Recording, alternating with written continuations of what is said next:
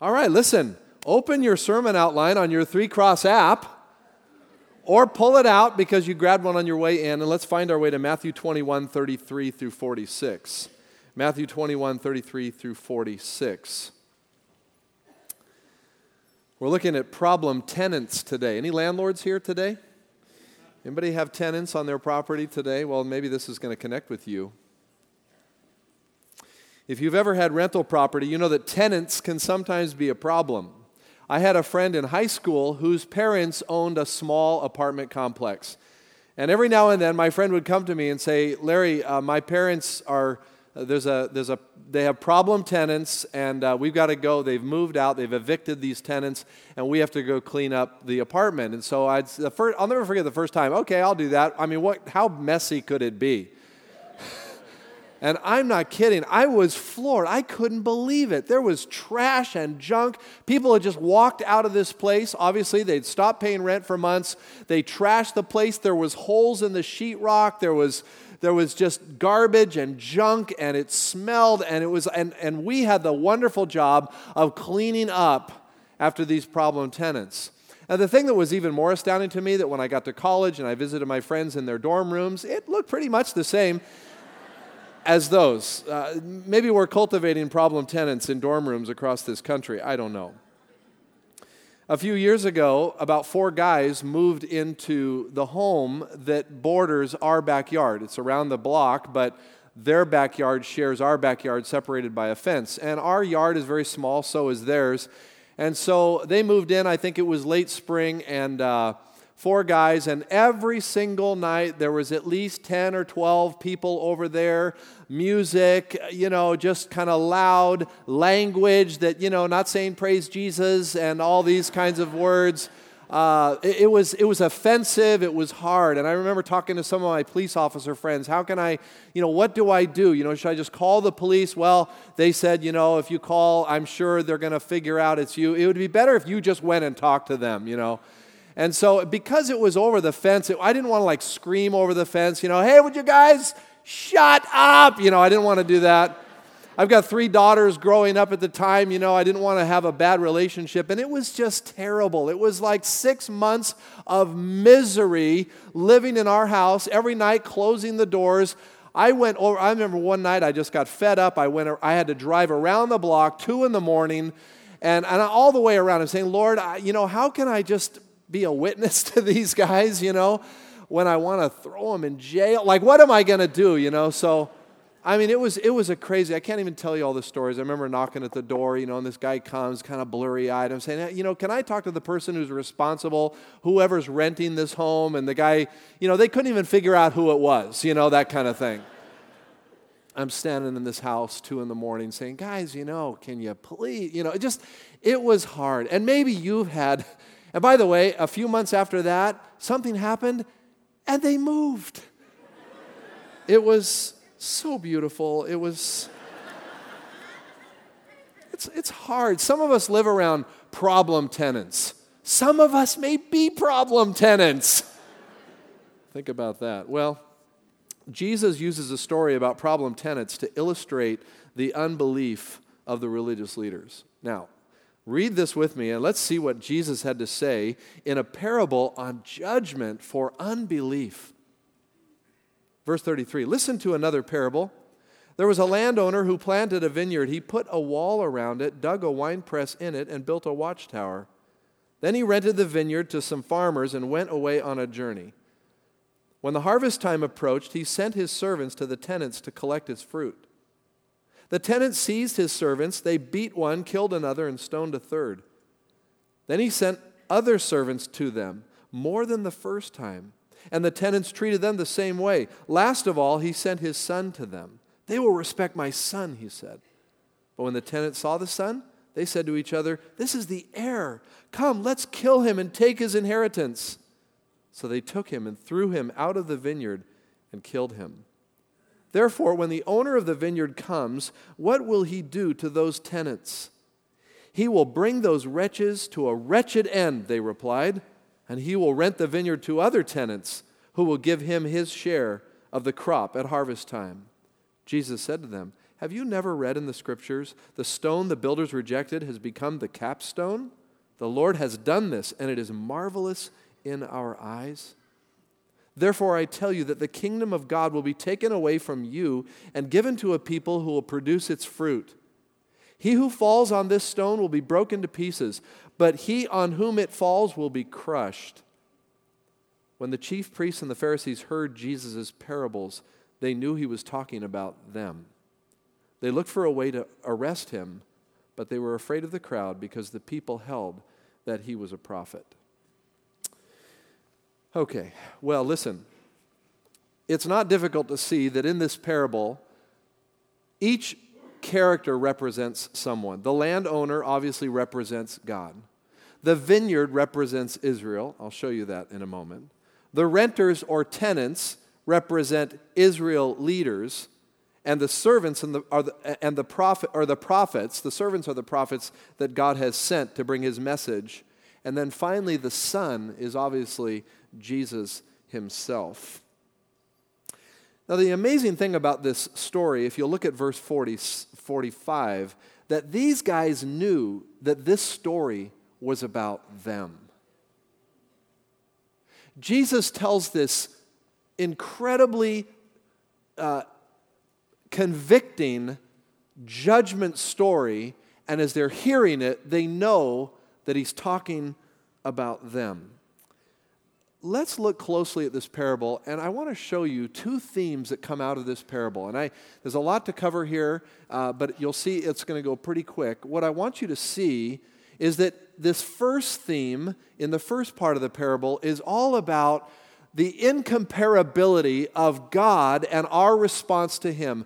There are three things about God that are just absolutely uh, unable to compare with anything else in the universe. And there's something about us there too that is incomparable. We're going to see that those first in this first movement, this first theme, the incomparability of God and our response to Him. And then we're going to move into the second movement of the sermon, and we're going to see this is going to get a little more technical, a little more theological, but we're going to see the incomprehensibility of God's plan in saving people. Okay, so this is we're going to look at the incomparableness of God and the incomprehensibleness of God in two different views. Okay, so this first part, verses 33 through 39, I want to show you three things about God that are incomparable and one thing about us that's not that's uncomparable too. And the first you're going to see there in verse 33, don't you see that there is no provision greater than God's provision for his people? That's what this parable is about. Jesus starts with how God has been so faithful throughout Israel's history to provide for them in every place and every need. Now, as Jesus told this parable, those that knew the scripture would have known immediately that Jesus was talking about the nation of Israel and God's provision for Israel. If you have your Bibles and go there quickly, go back to the book of Isaiah, please, Isaiah chapter 5. Isaiah 5, it's the song of the vineyard, Isaiah preaching, uh, prophesying the word of God. And listen to what God says through Isaiah. I will sing, verse 1, chapter 5 of Isaiah, I will sing for the one I love, a song about his vineyard. My loved one has a vineyard on a fertile hillside. He dug it up and cleared it of stones and planted it with choicest vines. He built a watchtower in it and cut out a winepress as well. Then he looked for a crop of good, good grapes, but it yielded only bad fruit. Now, you dwellers in Jerusalem and men of Judah, judge between me and my vineyard. What more could I have done for my vineyard than I have done for it? When I looked for good grapes, why did it yield only bad? Now I will tell you what I'm going to do to my vineyard. I will take away its hedge, it will be destroyed. I will break down its wall, and it will be trampled. I will make it a wasteland because neither pruned nor cultivated, and briars and thorns will grow there. I will command the clouds not to rain on it. Look at verse 7. The vineyard of the Lord Almighty is the house of Israel, and the men of Judah are the garden of his delight. He looked for justice, but saw only bloodshed, for righteousness, but heard cries of distress. When Jesus told this parable, any religious leader of Jesus' day would have known exactly what Jesus was talking about. He was talking about Israel being the vineyard of God. And even though God had so graciously provided, He had taken such care of His vineyard, The people of God had turned away. What more could God have done? It feels maybe a little bit like when parents have done everything they could to raise their kids. They've put, a, they've put their kids in a good home. They've provided for them. They've got food for them. They've put clothes on their back. They've done everything they possibly could. And one day the kid says, I hate you. I want you out of my life. I don't want anything to do with you. And they leave and go their own way. How does it feel for a parent to experience that kind of loss, that sort of severing? And this is what Jesus is saying about the children of Israel, God's people, God's covenanted people, were basically throwing it right back at God. He'd been so provision, He had given so much to them. What more could He have done? And, and they left Him behind. God is our great provider. This is one of Jehovah's names, right? Jehovah Jireh, the one who provides. On the mountain of the Lord it shall be provided. You know, when I was a teenager, I remember worrying about how I would be taken care of in my life. I, I remember, would I make enough money to survive?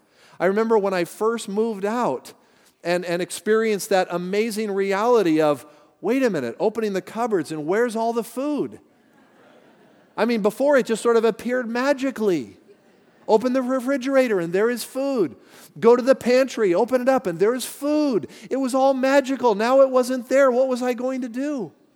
I remember wondering could I actually make a living? Could I make enough to actually live and have a family? And I look back in my life and I see over and over how God has been so gracious, and so have you. You can look back in your life and see that God has been so gracious in providing for us. There is no comparison to the way God provides for his people.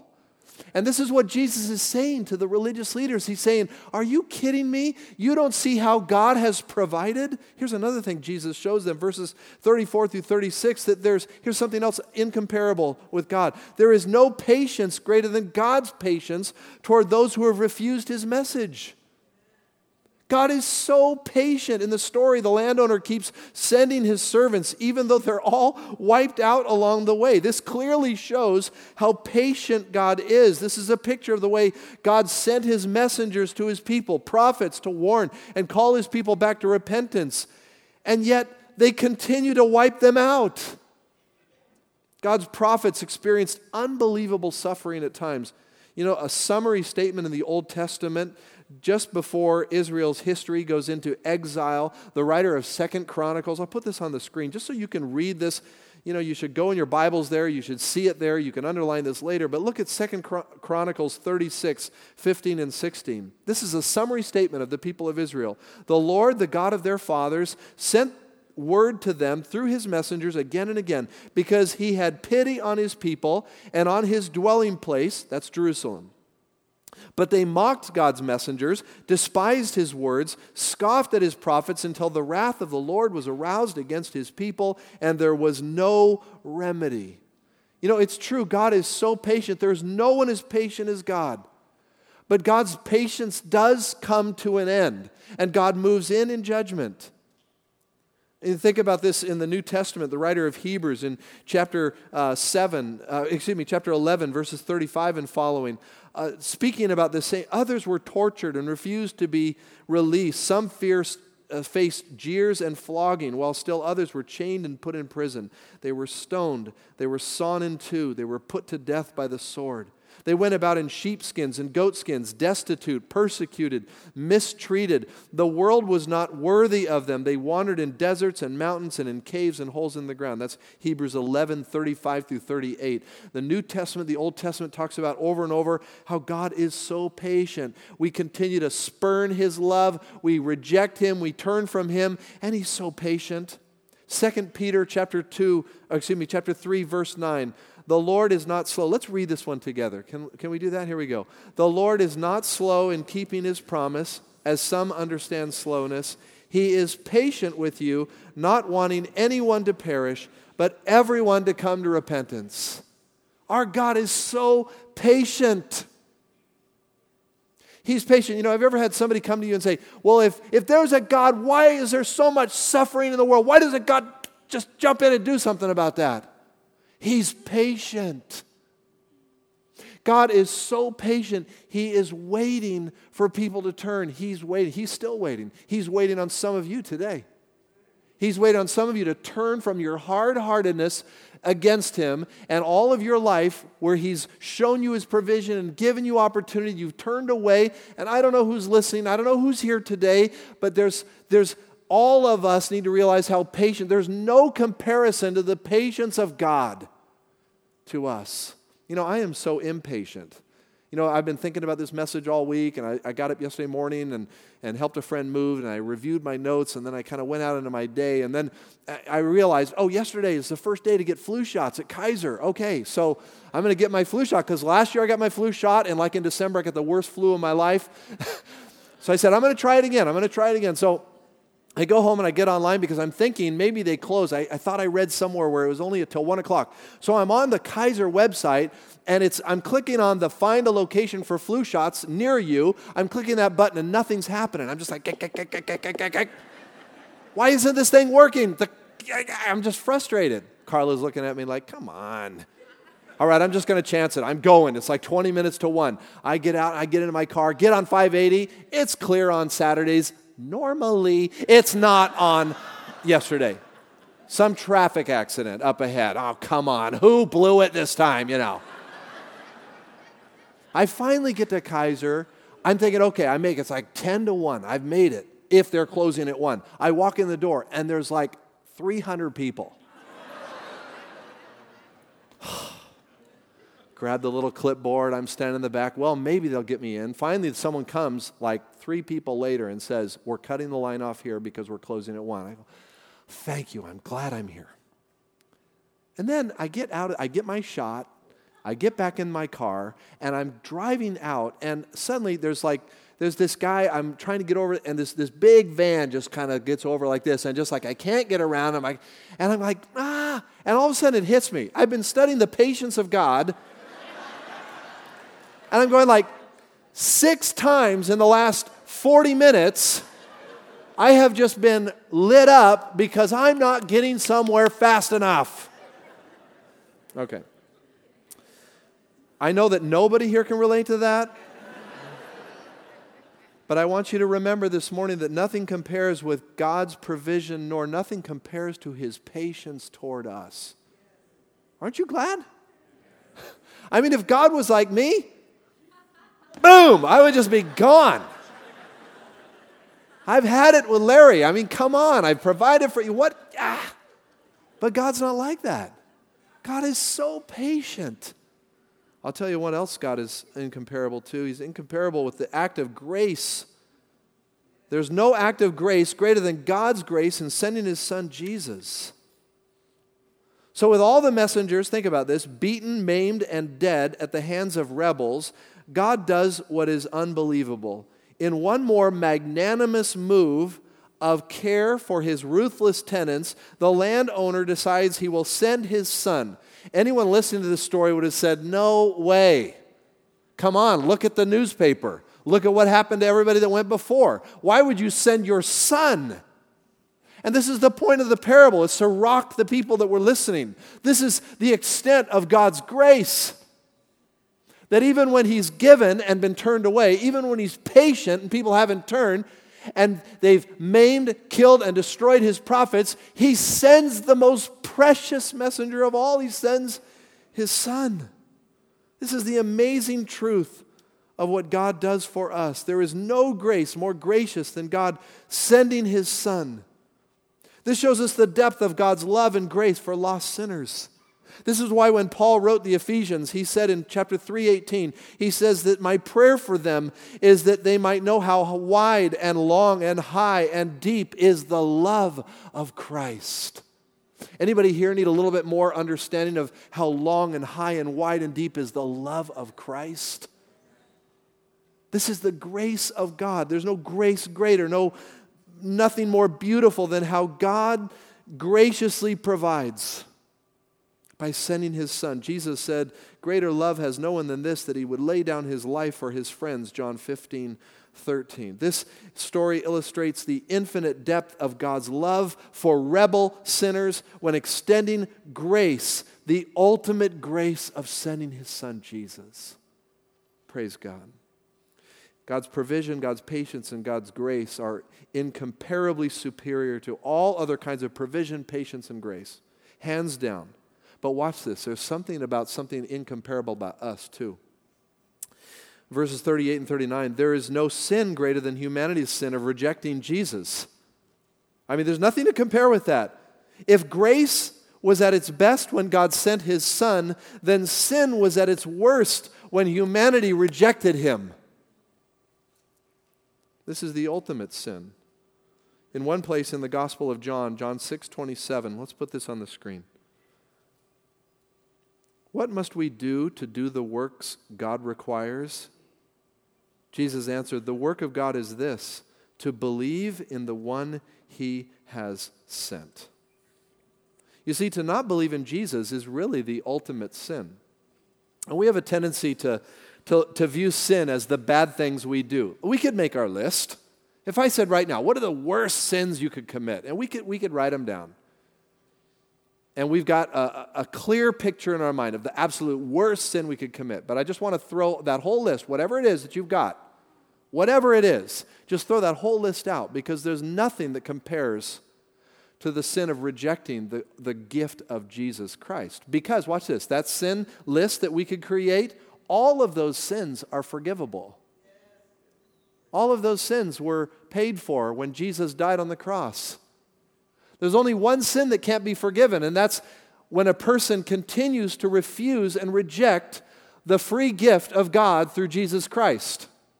That's the one sin that cannot be forgiven. If you die, if you leave this world without ever having repented of your self styled rebellion against God, rejecting His authority, rejecting His gift in your life, you will spend eternity in hell.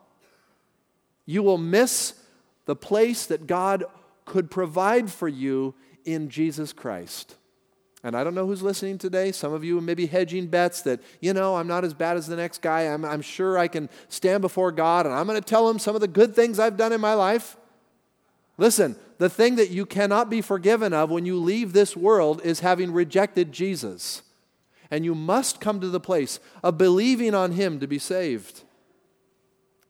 And this is why we look to Jesus, the writer of Hebrews, chapter 13 chapter 13, verses 11 and 12. The high priest carries the blood of the animals into the most holy place as a sin offering, but the bodies are burned outside the camp.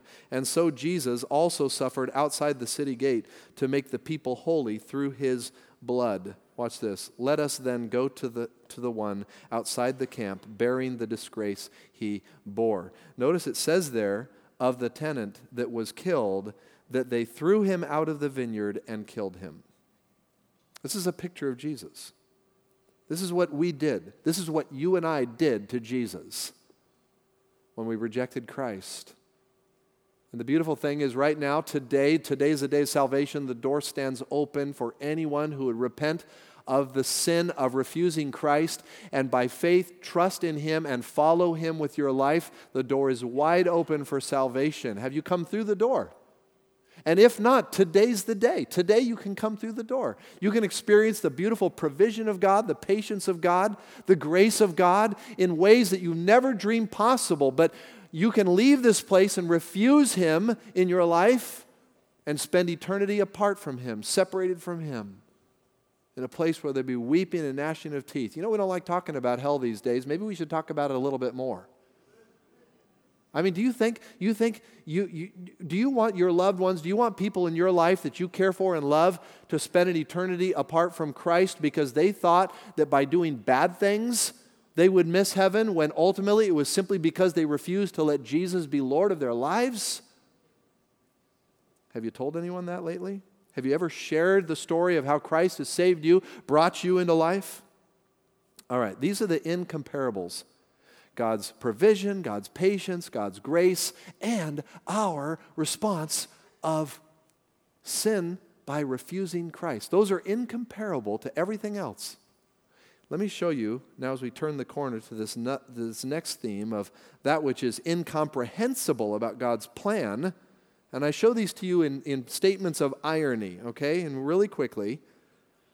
Number one, verses 40 and 41, it's ironic that while our depravity is hard to deny, it's impossible to avoid. See that in verse 40 and 41? Therefore, when the owner of the vineyard comes, what will he do to these tenants? Jesus is asking the people he's speaking to. Look at what they say. He will bring these wretches to a wretched end, they replied. Wow. I mean, do they realize what they're saying?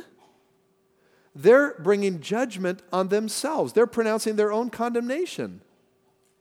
They know what the landowner of the story is going to do. There's really no surprises.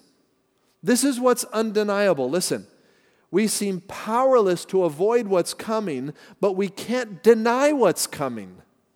You know, if you're honest with yourself, if you're you remember the days of following the way that you wanted to go, you knew that there was going to come a day where payday happens, where judgment happens. And this is the period, what I call in people's lives, where they feel stuck. Uh, they feel stuck because this is how depravity works. We know we can't deny our depravity, but we also can't avoid our depravity. And we're stuck. But that is until the grace of God sets us free. This is what's so beautiful about the gospel. While we stand condemned, God provides a way of escape. Jesus, our Savior, has come to set us free. God made him, 2 Corinthians 5:21. Let's say this out loud together. Ready? Here we go. God made him who had no sin to be sin for us so that in him we might become the righteousness of God. It's so ironic that while it's impossible to deny our depravity, it's also impossible to avoid it. And what's in view here is humanity's condemnation. We, we are irreversibly set on a course of condemnation until that moment where Jesus shows up and gives us the grace to believe. There's another irony here, and that is that it's ironic that Christ's humiliation was a means of his glorification. That's what it says in, verses, in verse 42. Uh, verse 42. Uh, excuse me, yeah, look at verse 42a. Jesus said to them, Have you never read in the scriptures, the stone the builders rejected has become the capstone? What's in view here, what's in view here is Christ's exaltation. I mean, he's quoting from Psalm 118, 22 that says that the stone that the builders rejected became the capstone. Uh, in building uh, in ancient days, and we have a similar to this, we have a, you know, a foundation stone, uh, or we call it the cornerstone. The idea is, is that there was a stone in the building in ancient days that sort of was the, the key to holding the foundation together. And the capstone sort of held the other part of the structure together. Some of your translations use capstone, some use cornerstone. This, the principle is simple. The principle is that there's a building that is going to be erected, and there has to be a foundation. And as the builders go through looking for that stone that's going to be the perfect stone, they cast aside the ones that they don't think are the ones that they should use. And Jesus is saying, Haven't you ever read that this is about me? That the, the stone that the builders rejected, and the builders were the religious leaders, actually has become the cornerstone, the capstone. And to those of us who are believers in Christ, we know that this is the beautiful picture of the stone uh, that is precious to us. The stone that the builders rejected, but also a stone that causes men to stumble and a rock that makes them fall. 1 Peter 2 7 and 8 talks about this that we come to him as to a living stone. He is, he is the rock to which we place our faith and trust in. And this is ironic that while Jesus is describing the fact uh, of his humiliation, it's actually the means of his glorification, his exaltation. And that's why the world someday is going to see that they were completely wrong on who Jesus was. They've rejected him, they've thrown him aside, and yet, by God's grace, and listen, it's not because we're smarter, we've figured it out, it's by God's grace He's opened our eyes to see who Jesus is. I've talked to some people this week who vehemently deny the person of Jesus Christ as the Son of God who came to, sit, to save the world from its sin. And they just simply can't see it. And you know, the, the argument stops, and simply love goes on a person like that because, because you recognize that you can't talk somebody out of their position. Only the grace of God can open their eyes to see where they really are. And once their eyes are open, then there's no going back. And so I'm praying for some individuals that I met with this week that need to have their eyes opened. I can't open their eyes. Only Jesus can open their eyes. A third irony here is that Israel's rejection of Christ was part of God's plan. Israel's rejection of Christ was actually part of God's plan. Uh, the Lord has done this, and it is marvelous in our eyes. This is what Jesus is saying. Like, do, do you realize that what has happened here is, is this is God's way of, of, of bringing the gospel to the other people in the world that need Christ? This is all a part of God's plan. I mean, what's in view here is God's participation, the way God works in the midst of trial, the midst of suffering, the midst of problems. In fact, in the book of Acts, and I, you know, I'm, I'm kind of giving you these verses, and I know our time is kind of short here. We need to wrap this up.